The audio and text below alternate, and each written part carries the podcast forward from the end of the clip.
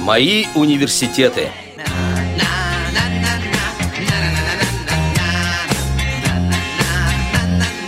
Здравствуйте, дорогие радиослушатели. А, вас приветствует программа «Мои университеты». Сегодня у нас в гостях помощник ректора Московского городского психолого-педагогического университета Юрий Николаевич Баусов. Юрий Николаевич, здравствуйте. День добрый. Юрий Николаевич, расскажите, пожалуйста, а, об университете и о том, какая работа ведется там интересная а, в плане обучения инвалидов. Ну, Московский городской психолого-педагогический университет – один из так скажем, первых университетов, который уже на протяжении достаточно длинного времени ведет работу э, с тем, чтобы можно было ребятам, имеющим ограничения в той или иной области, обучаться совместными, э, совместно с обычными ребятами, студентами, и на самых разных факультетах. В частности, у нас есть факультет информационных технологий, где ребята с ослабленным зрением или с отсутствием зрения получают различные э, какие-то профессии, связанные больше, может быть, с компьютерным обеспечением, но в том числе и э, на других факультетах э, бывают тоже ребята отдельные, у кого-то может быть заболевание опорно-двигательного аппарата, у кого-то может быть соматические, самые разноплановые бывают какие-то ограничения, тем не менее ребята обучаются совместно и, в общем, так или иначе достигают той желанной цели, когда они становятся профессионалами, выходят в самостоятельную жизнь, обеспечивают себе ее. Подробности.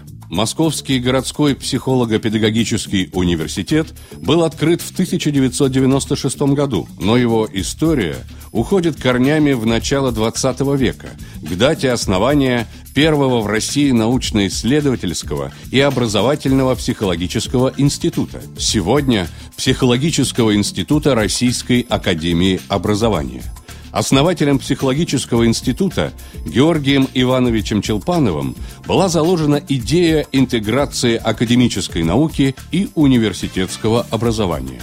Эта идея легла в основу создания при институте сначала в 1993 году Международного образовательного и психологического колледжа, а затем на его базе Московского городского психолого-педагогического института. В 2002 году ВУЗ стал университетом.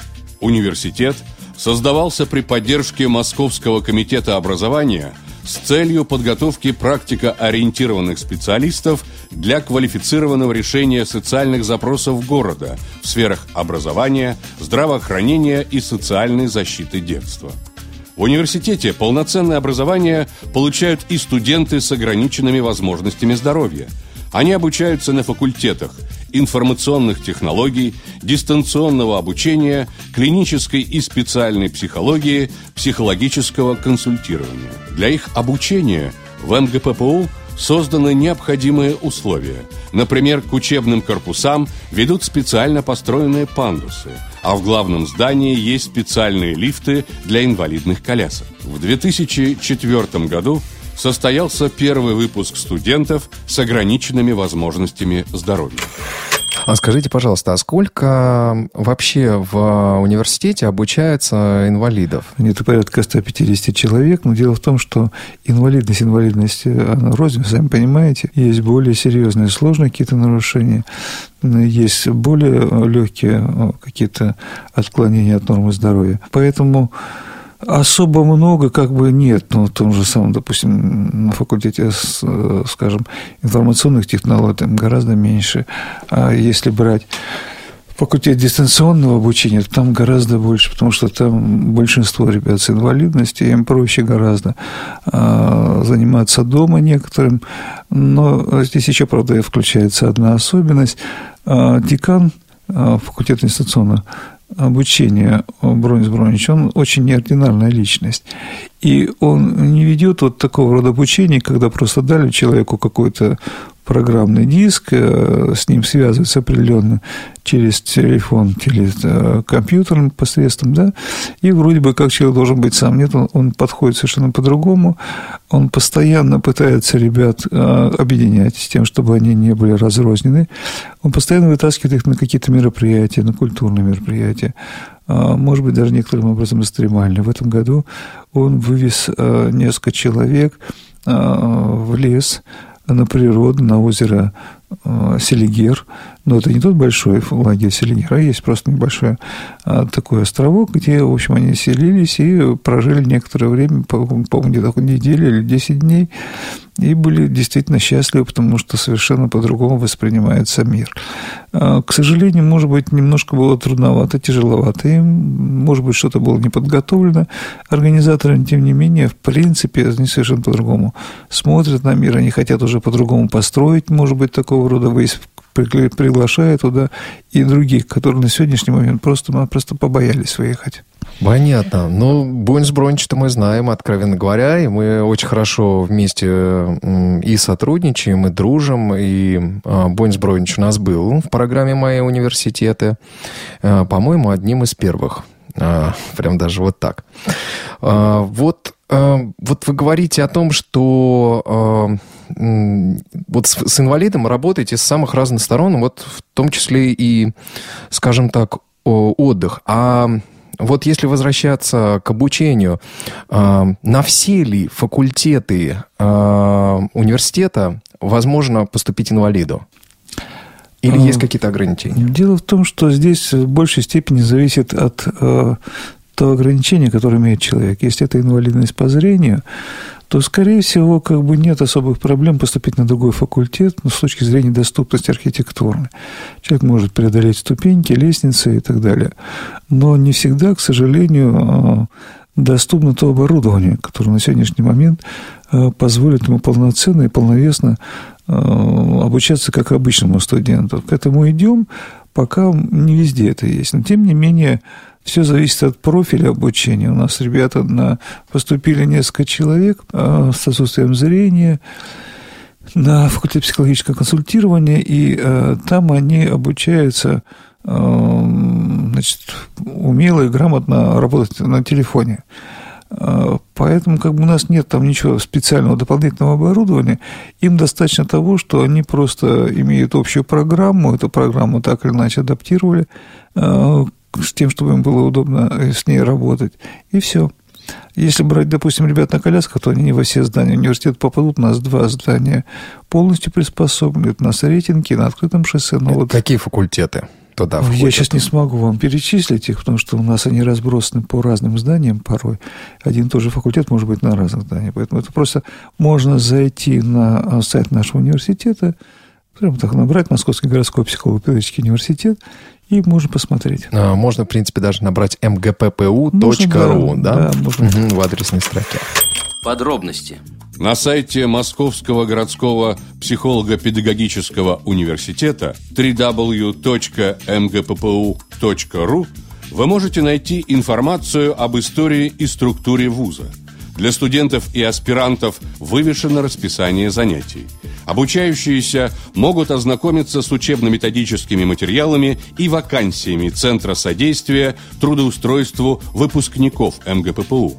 Также на сайте опубликована вся информация для поступающих, аспирантов и соискателей и действует электронная библиотека.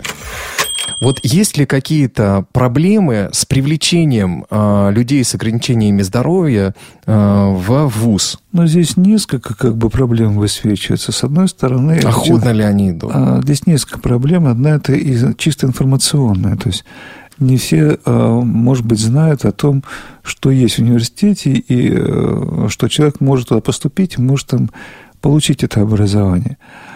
А с другой стороны, конечно, сами ребята порой не очень готовы. Ну, пришел человек на коляске, но вот, э, скажем так, он был настроен на обучение, э, на ту социализацию с преодолением, может быть, некоторых трудностей, которые так или иначе все равно присутствуют даже в оборудованном здании. А, но а, настрой мамы был гораздо более жестким. И поэтому а, здесь, наверное, больше приходилось работать с психологически. Ага. И с ним, с тем, чтобы ему было легче уже как-то от мамы оторваться, да, и с самой мамой, которая, в общем, сосредоточилась бы не на проблемах, которые существуют, а на тот компромисс, на ту договоренность, которая на сегодняшний момент предоставляет возможность ее сыну получить полноценное квалифицированное образование. А и насколько ему удается социализироваться потом? Вообще удается им социализироваться или нет? Ну, вы знаете, исходя из того, что вот мы сейчас наблюдаем на протяжении сколько уже, почти 10 лет, университет этим делом занимается, очень мало кто из ребят, как бы как пришел в университет с какой-то, может быть, предубежденностью, самозамкнутостью, и кто также вышел. Нет, поскольку у нас общение а, ежедневное практически бывает, то, в общем, большинство абсолютно, конечно, адаптируется. Ага, хорошо. Ну вот э, обучаем инвалидов, э, вот они заканчивают. А существует ли при университете специальная служба, которая бы, или, э, может быть, вы сотрудничаете с какой-то службой, да, с какой-то организацией, которая занимается непосредственным э, трудоустройством дальнейших э, инвалидов? В университете есть центр по э, подготовке именно к профессиональному трудоустройству. Вот. И он э, существовал еще до того, как ребята с инвалидностью поступали здесь э, в большей степени как бы рассчитано просто на студента. Но есть просто подразделение в этом центре, которое занимается трудоустройством именно ребят с инвалидностью. Э, Причем здесь проблем достаточно много какого плана. Часто сами инвалиды, которые уже оканчивают, выпускники, предъявляют ну, далеко, так скажем, непростые претензии и требования к трудоустройству. Хотя на данный момент все-таки а, их потенциал ну, не совсем а, соответствует тем требованиям, которые они заявляют. Но это по молодости, это нормально. А, просто к тому, что приходится порой вот такого, прямо скажем, капризного специалиста молодого уговаривать с тем, чтобы он все-таки немножко поработал и посмотрел сначала на том предприятии, куда его приглашают, а потом uh-huh, уже дальше решал, uh-huh. пригодно оно или, так сказать, ему там что-то кажется. Конечно, с трудоустройством есть проблемы и общие системные проблемы. А вы хорошо понимаете и знаете, что далеко не везде готовлено а, и оборудование, и помещение, чтобы человек с инвалидностью пришел, обучался. Но департамент образования предоставляет места бюджетные, когда э, человек поступает э, в университет на бюджетное место, то предполагается, по окончании он пойдет работать в систему образования. Но те же ребята, у которых проблемы с нарушением зрения, они, к сожалению, не всегда могут прийти в обычную школу или даже специализированную порой школу с тем, чтобы стать преподавателем. Потому что на сегодняшний момент то оборудование, которое в этих школах существует, оно, к сожалению, не может удовлетворить потребности этого преподавателя и не сможет соответствовать тому той квалификации, которую он обладает.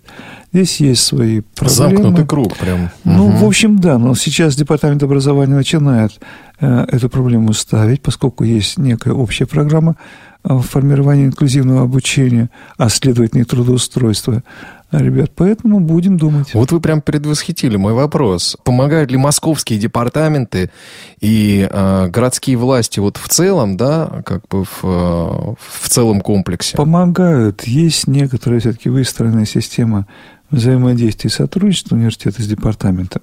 И в этом отношении вопросы э, решаются. Может быть, не так быстро, как хотелось бы нам, ребятам, в том числе, но тем не менее эта система работает. Могу сказать, что университет выиграл грант а, по национальному грант в обучении, в образования несколько лет назад, и в рамках этого гранта было закуплено оборудование, в частности, на факультет информационных технологий, такое, которое на сегодняшний момент, в общем, не существует даже не только в Москве, но и в России. Это специализированные принтеры, которые э, могут э, прорисовать графически объемные э, какие-то угу, подъем на термобумаге. Да, угу. да, да, да. Математические те же самые какие-то графики, еще что-то, еще что-то. Вот. Ну и готовится, помимо Брайлевского, естественно, там просто могут быть совершенно другие какие-то еще подготовленные пособия, материалы, которым ребята позволяют стать профессионально грамотными. Это одна сторона. Вторая сторона, я вам говорил о Центре трудоустройства, который существует у нас в университете. Он вплотную сотрудничает а, с Департаментом трудоустройства и занятости. И там постоянно, так или иначе, мы пытаемся найти те компромиссы, которые на сегодняшний день есть.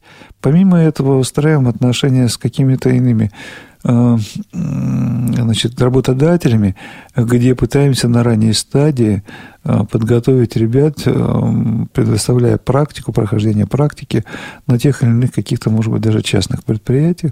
Хотя на сегодняшний момент это уникальные, редкие какие-то то есть бизнес как-то не очень охотно, да? Бизнес не очень охотно по той простой причине, что пока э, он не очень знает, кто к нему пришел, он не знает профессиональные возможности. Боятся? И он больше опасается не столько, может быть, инвалидности того или иного выпускника, сколько его малой грамотности. Но это относится как бы ко всем э, молодым выпускникам, да, поскольку когда нет опыта у человека, то, в общем, его гораздо меньше э, берут на, на работу после учебы, нежели человек, который имеет такой опыт. Поэтому вот как раз мы пытаемся найти компромисс, найти те возможности прохождения практики студентов, чтобы там была не э, где-то, может быть, такой теоретической, а больше практической.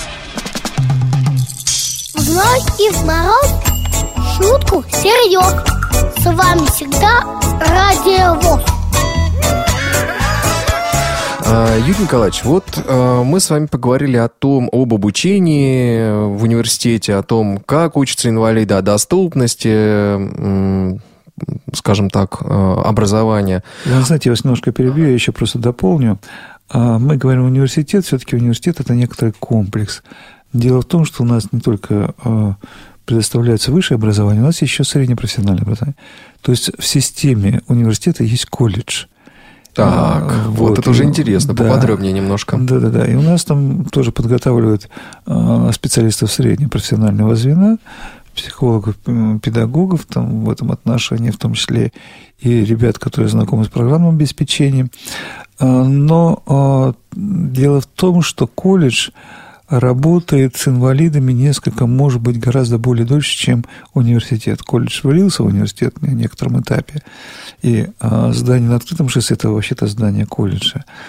И работа с самими, э, значит, вот, самих преподавательского состава, она гораздо более богата с точки зрения вот, помощи, оказания и взаимодействия со студентами, потому что там не только помогает ему получать образование, но а, заботится и о проблемах семейных, и о его каком-то а, культурном росте, может быть, да, спортивном мероприятии.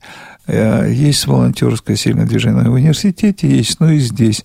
Их ребята достаточно часто выезжают и помогают другим инвалидам. Обычные ребята, ну, ребята с инвалидностью в том числе. То есть это очень большой, интересный, такой богатый опыт, ну, тоже, я бы сказал, нетрадиционная работа со студентами. Подробности. Социально-педагогический колледж МГППУ был основан в 1995 году с целью подготовки специалистов среднего профессионального образования для работы в системе образования и социальной сфере – в настоящее время он является структурным подразделением Московского городского психолого-педагогического университета и ведет образовательную деятельность в соответствии с государственными образовательными стандартами среднего профессионального образования. Учебный процесс в социально-педагогическом колледже МГППУ обеспечивают высококвалифицированные преподаватели, кандидаты наук, педагоги высшей квалификационной категории – Обучение осуществляется на базе полного общего образования 11 классов и основного общего образования 9 классов. Возможен прием студентов переводом из других колледжей и вузов. Основной целью социально-педагогического колледжа МГППУ является удовлетворение потребностей личности в получении среднего специального образования, интеллектуальном, культурном, физическом и нравственном развитии. Вот в колледж как проще поступить в университет и какие специальности? И возможно ли после колледжа вообще поступить э, дальше, продолжить образование в университете? По специальностям я опять отошлю вас просто на сайт университета, там гораздо проще uh-huh. посмотреть, чтобы не перечислять. А вот э, то, что там получить специальность, легче ли поступить, ну, э, дело в том, что надо просто заранее э, попытаться связаться, еще на стадии учебной э, подготовки в средней школе, и тогда, возможно, подготовительные курсы пройти, и будет не так сложно поступить в колледж. Это с одной стороны. С другой стороны, сами хорошо понимаете, что в колледж просто, в принципе, легче поступить, потому что меньше объем знаний нужно иметь. И с этой точки зрения тоже действительно как бы легче. Что касается по окончании колледжа, легко ли поступить, можно ли поступить в университет, да, поступить можно. А, поступить можно и э, в этот же университет, наш Московский городской психолого-педагогический. И если у человека есть какие-то а, другие выросли, может быть, другие какие-то пожелания, он может с этим багажом попробовать поступить в другой вуз. Угу. То есть этот диплом уже учитывается при поступлении да, в высшее учебное заведение. А вот в колледж а, можно поступить после 9 классов? Да, и... да. Ага, поступить. вот в чем отличие. А в университет-то никак не поступишь после 9. Да, в этом плане как раз хорошо. Причем а, здесь действительно человек, когда поступает в этот колледж, он может, а, ну, как бы себя более ранее, на более ранней стадии опробовать свои силы и понять, нужна ли ему эта специальность или другая. И если ему действительно это, то он уже потом пойдет в университет уже более осмысленно и более глубоко, подготовясь профессионально. После колледжа студенты, они поступают на первый курс или уже, с, там, на как, например, на второй сразу? Это в зависимости от э, университета где-то как это, в какие-то университеты уже поступают на второй курс, поскольку достаточный объем знаний пройден и получен, угу. а где-то, может быть, и на первый. Вот мы поговорили э, о, о обучении инвалидов, да, о, вот о колледже, а вот довузовская подготовка, как организована в университете? Именно довузовская подготовка инвалидов. Сотрудничаете ли вы со школами? Как вот эта работа ведется? Практически все факультеты стараются обязательно искать э, возможность э, выхода на школу, где на более раннем этапе посмотреть, какие возможности есть у тех наших будущих абитуриентов, э, которые школа предоставляет. Не всегда школы, вы хорошо понимаете, они разные по уровню подготовки, и разные направления в том числе. Поэтому, безусловно, и колледж, и университет постоянно сотрудничают со, со школами. А, ну, факультет информационных технологий однозначно работает со многими школами, где обучаются ребята с нарушением зрения. Я просто смотрю факультет информационных технологий, это как бы такой просто сам наиболее... крупнейший такой, да? Он просто, может быть, не настолько крупнейший, вот в, в, да? плане работы но просто у него угу. опыт э, получается один из наиболее богатых, потому что когда университет еще работал в рамках обычного университета, когда как бы, в общем, принципиально особо не задумывались над тем, что нужно э, студентов с инвалидностью привлекать, а туда просто э, вышли более рано, э, потому что они организовывают Олимпиады, они участвуют в Олимпиадах. И как раз на Олимпиадах вот как раз происходили те самые встречи молодых ребятишек, которые обучаются в школе, которые на те Олимпиады при, приходили. И вот таким образом выстроилась естественным так сказать, цепочка, когда после школы человек может уже, а, пройдя всякие олимпийские, так скажем, какие-то мероприятия, попасть к нам в университет. Но, тем не менее, помимо этого, есть еще и дополнительные курсы на которых можно получить образование подготовительное и поступать в университет. Юрий Николаевич, вы принимаете к обучению, на обучение только москвичей или жителей других городов России? Мы по статусу Московский городской университет, и поэтому мы принимаем на данный момент именно москвичей Московскую область. Если принимать ребят из других городов, возникает проблема какая? Прежде всего, платность обучения – поскольку э, здесь уже, безусловно, придется на платное поступать. Это одна сторона дела. Угу. Вторая сторона дела, у нас нет общежития своего. И поэтому где и как будет студент жить, не очень понятно. Вот, если у человека есть такая возможность, ну, в общем, как бы, я думаю, что такой вопрос можно решить. А руководство к этому относится с пониманием. Ну, в частности, в этом году я знаю, что было два абитуриента из других городов на факультете дистанционного обучения. А, один из Волгограда молодой человек был, второй пока сейчас не помню, не знаю точно, не могу сказать. А, то есть он будет обучаться дистанционно, проживая себя в Волгограде. Но ему нужно будет обязательно так или иначе приезжать на сессии. А скажите, пожалуйста, а вот э, сайт университета, это ведь, ну, тоже большая достаточно структура, э, на котором публикуется расписание и так далее, и так далее, и так далее.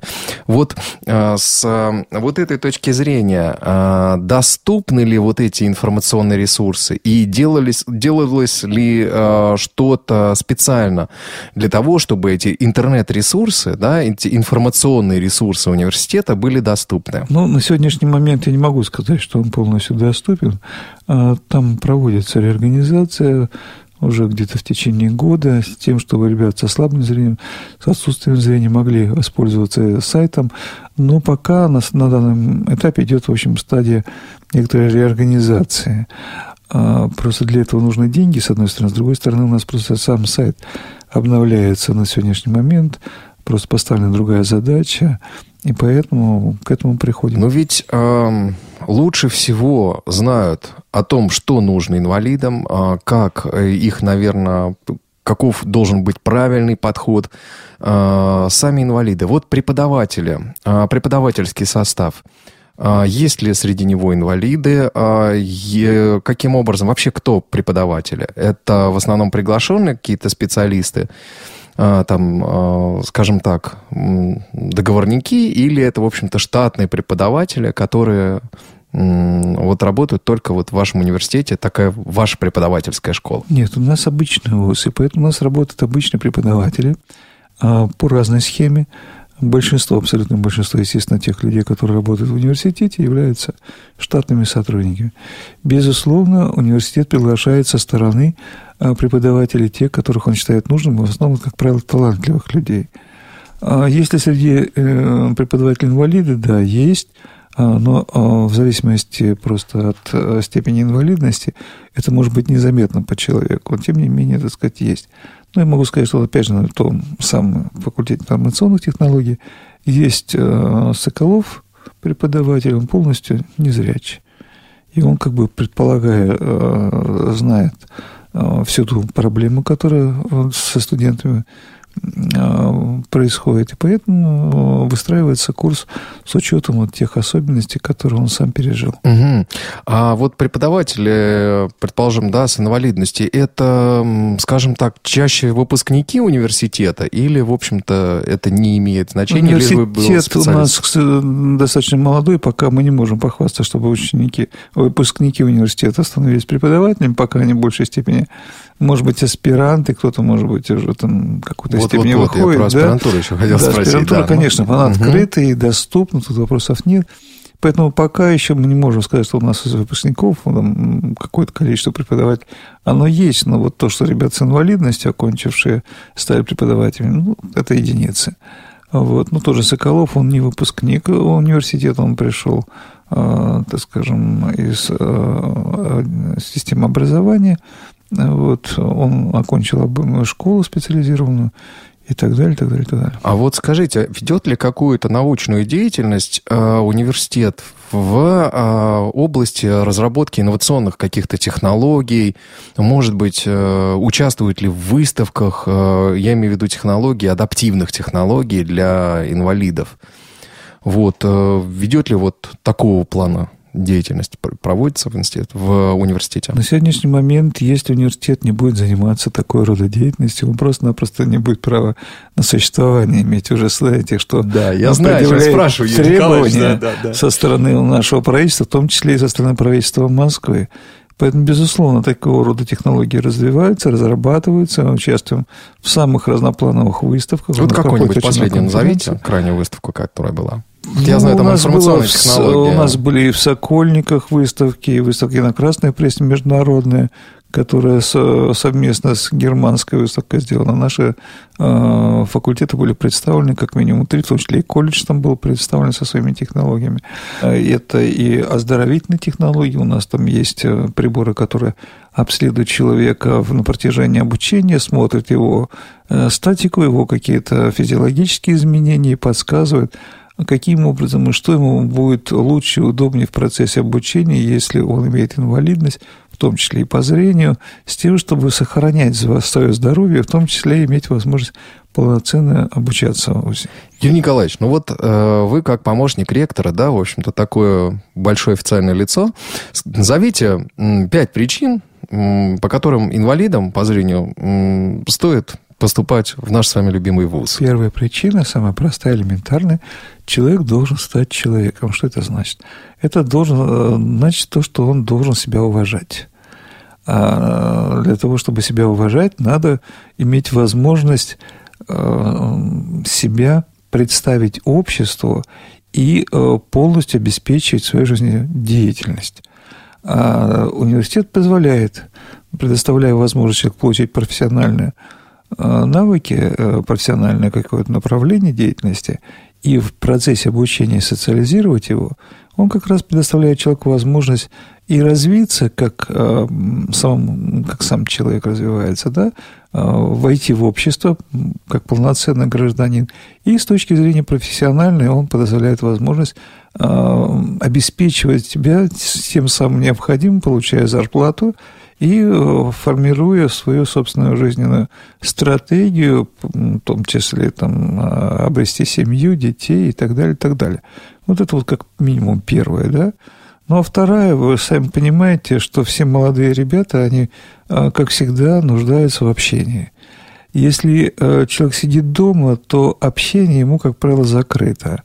Если даже он не сидит дома и окончил образование среднее и пытается куда-то выйти, все равно так или иначе в общении со сверстниками к нему будут предъявлять какие-то требования его же друзья. Да. Вот. И если он будет э, не очень способен конкурировать в этой среде своей молодежной, то, в общем, как бы он не очень многого добьется даже среди друзей. Поэтому образование позволяет и здесь э, несколько укрепить свой авторитет и э, получить какой-то, в общем, круг достаточно близких и теплых друзей. Ну, пожалуйста, вам два. Ну и точно так же а, на сегодняшний момент все-таки а, у нас есть перспективы развития самых различных технологий. И а, молодой человек, если он получит современное качественное образование, он может сделать прорыв в той или иной области, которая ему интересна, и состояться уже не только как вот обычный человек, как профессионал. Он может добиться уникальных результатов, которые прославят его и он станет, может быть, э, любым, в том числе и лауреатом Нобелевской премии. Почему нет?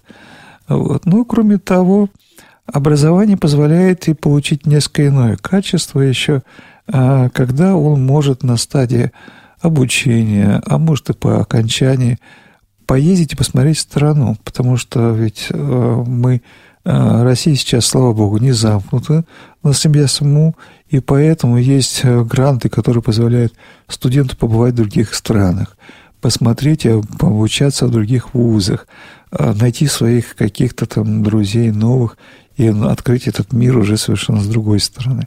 Вот, пожалуйста, четвертое направление. Ну, я могу еще перечислять. Ну вот, видите, дорогие радиослушатели, вот как можно любить э, свой вуз. Да, я его тоже очень люблю наш замечательный Московский городской психолого-педагогический университет, выпускником которого я и являюсь. А вот, Юрий Николаевич, вы сказали, что э, ваши студенты выезжают за рубеж. Вот немножко поподробнее. С какими вузами вы сотрудничаете? Ну, что в разных это странах за... по-разному. Дело угу. в том, что э, психологическое сообщество, к которому склонен э, наш университет, ну, как бы имеет партнеров в разных странах. Это и Штаты, может быть, это европейские страны какие-то. Те же самые олимпийские э, олимпиады, которые на сегодняшний момент более, может быть, как бы практикуются в факультете информационных технологий, они только, не только, так скажем, позволяют путешествовать по России и бывать на Олимпиадах какого-то российского уровня, но они, в общем, при хорошем уровне могут выехать в какое-то аналогичное э, направление в другую страну. Но в большей степени, конечно, на сегодняшний момент, пока это Европа, Штаты, тем не менее, есть взаимодействие с китайской стороной. О, как интересно. Да, конечно, есть. Есть и с другими какими-то странами Востока. В Японии тоже есть какие-то контакты. Я не могу сказать, правда, что наши студенты уже там побывали, в частности, в Японии. Просто это новое, несколько новое направление, может быть. И я не отслеживаю, поскольку... Японские немножко... специалисты у нас были. Э, да, вот насколько я просто как бы э, немножко в другой области, я больше ориентирован на взаимодействие сотрудничества университета с нашими российскими организациями, университетами, общественными объединениями, в том числе и Москвы, да, то здесь я, может быть, не очень компетентен. И здесь можно посмотреть, опять-таки, на тот же самый сайт, зайти а, и увидеть, где можно побывать. Угу. Давайте еще раз назовем сайт. Это mgppu.ru или в поиске просто набрать э, в Яндекс или в Рамбле э, э, набрать... Московский городской психолого-педагогический университет. Подробности. Главное здание Московского городского психолого-педагогического университета находится по адресу Москва, улица Сретенка, дом 29. Телефон приемной комиссии 8 495 632 9866 8 495 632 9866 Друзья мои, я напомню, что сегодня в гостях у программы «Мои университеты» был помощник ректора Московского городского психолого-педагогического университета. Юрий Николаевич, спасибо большое, что нашли время э, сегодня к нам э, заехать и поговорить с нами, пообщаться. Вот, но надеемся, что видим вас э, в этой студии не последний раз. Беру с вас слово. А если такого слова не дам, я но... все равно приду. Да, мы не выпустим, мы вас просто тогда не выпустим. Нет, спасибо большое за э, предоставленную возможность, а, потому что действительно вы делаете э, очень нужное и важное дело. Ребятам нужно сориентироваться в этом мире. Это одна из возможностей, которая позволит ему понять, что он хочет, куда ему пойти и где себя применить. Спасибо. Спасибо большое. До свидания.